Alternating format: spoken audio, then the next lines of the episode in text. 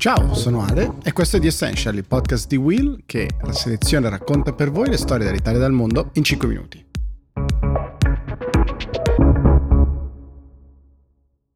Oggi special edition perché è sabato e quindi la puntata che facciamo in base ai vostri suggerimenti.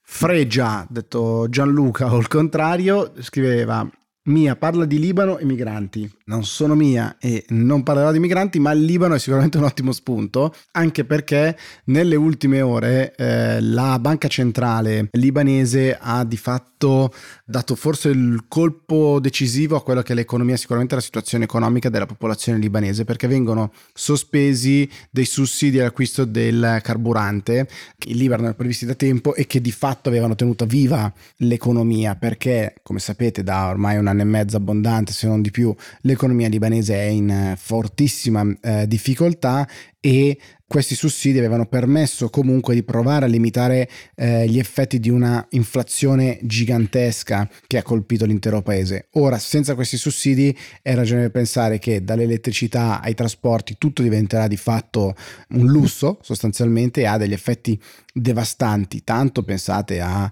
ristorazione con tutto il cibo che andrà male, che non potrà essere gestito, quanto il trasporto dell'acqua, ovviamente i trasporti in generale e ultimo ma non ultimo impatto anche su una grandissima fetta di giovani che si erano messi e non solo giovani che erano diventati miners cioè che andavano a minare come si dice a creare bitcoin. Ovviamente per farlo come sapete c'è bisogno di una grandissima quantità di energia e questo diventa eh, impossibile farlo ovviamente se i prezzi del carburante diventano altissimi ci saranno come ragione di aspettarsi dei momenti senza elettricità. Il Libano e i libanesi in particolare particolare i giovani libanesi eh, siano come dire lanciati, si sono lanciati con forza verso il bitcoin e le criptovalute perché per cercare di limitare gli effetti appunto dell'inflazione galoppante e dell'impossibilità di fatto di accedere al sistema finanziario tradizionale, di andare a prelevare, di, di, di accedere a quello che è il sistema tradizionale. Quindi bitcoin e la criptovaluta era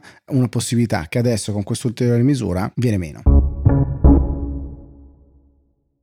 La seconda richiesta arriva da Laura Possamai che ci chiede di un aggiornamento sulla situazione della conservatorship di Britney Spears. Allora, devo dire che il movimento Free Britney mi ha sempre appassionato e affascinato, ma da fuori.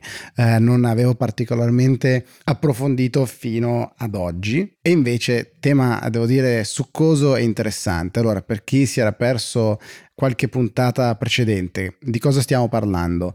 Nel 2008 viene imposto il ruolo del padre di Britney Spears come tutore di, di Britney, diciamo a causa di alcune preoccupazioni circa il suo stato eh, di salute mentale. Questo mandato di tutore aveva, era diviso in due aspetti, uno sulla parte più personale e invece uno sulla gestione di tutta la parte finanziaria, quindi dei beni della figlia.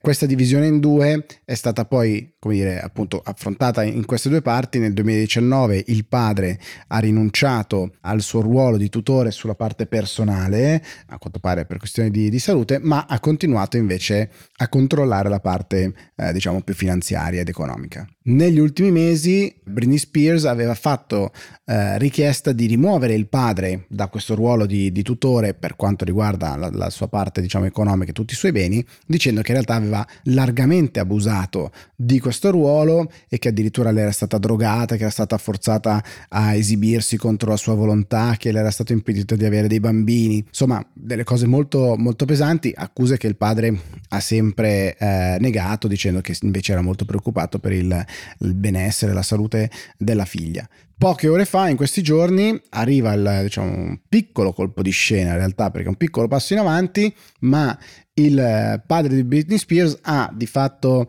concordato di fare un passo indietro e dicendo che di fatto arriverà un momento di, di transizione eh, quando lui non avrà più questo, eh, questo, ruolo ma ci vorrà un nuovo accordo legale e non ha dato una vera e propria eh, diciamo scadenza una tabella di marcia col quale questo passaggio arriverà. Quindi i fan e i campaigners, perché esistono proprio persone che sono molto prodigate per questa campagna, da una parte riconoscono sicuramente un momento positivo per Britney che si sentirà eh, sicuramente sollevata, questo ad esempio è stato il messaggio di Paris Hilton, mentre altri riconoscono che c'è ancora molta strada da fare, quindi l'hashtag Free Britney sarà ancora piuttosto utile e utilizzato nei prossimi mesi, sicuramente è una storia eh, molto personale fra, fra i due che però è interessante seguire. Il terzo tema con cui chiudo è di Simona Cerone, al quale va il mio eh, più totale ringraziamento perché ci chiede di parlare dell'effetto Dunning-Kruger, che è una delle mie più grandi passioni. Eh, che cos'è l'effetto Dunning-Kruger? Se voi lo guardate, andate a cercare su internet, troverete delle immagini di un grafico molto molto facile che sostanzialmente parte dal centro degli assi cartesiani, va in su molto rapidamente eh, verso quello che è il picco del Monte Stupidità per poi scendere giù altrettanto rapidamente nella valle della disperazione e poi piano piano risalire lungo la pista diciamo del, dell'illuminazione e poi arrivare a un plateau della sostenibilità. Che cos'è questo? L'idea che su due assi c'è da una parte le competenze e dall'altra la sicurezza. Uno sa poco, qualcuno sa poco, ma crede di sapere tantissimo. È quello che su- succede allo studente che legge quattro pagine e dice la so, so tutto. Va su fino al, al picco della stupidità e poi quando invece incomincia ad approfondire, oddio, non sapevo nulla, e da qui la valle della disperazione, dalla quale si esce solo piano piano con il duro lavoro. E eh, diciamo l'invito da parte di Simona a parlarne era perché, giustamente dice, nell'ultimo periodo molto attuale, c'è il tema delle fake news, fonti imbarazzanti, eccetera, si tende no, ad avere tutti un'opinione di un tema in maniera molto sicura, molto decisa anche su temi molto complessi, salvo poi quando si incomincia ad approfondire, eh, sprofondare nella valle disperazione. Con forza e rigore bisogna affrontare la via dell'illuminazione, diciamo così, eh, che è una scalata piuttosto dura, ma poi c'è l'altopiano della consapevolezza che è un bel posto dove stare. Effetto Dunning-Kruger, che viene spesso sintetizzato in cui gli stolti hanno pochi dubbi e eh, gli intelligenti sono troppo insicuri. The Essential termina qui con questa perla. Io vi ringrazio come sempre e ci vediamo lunedì. Ciao!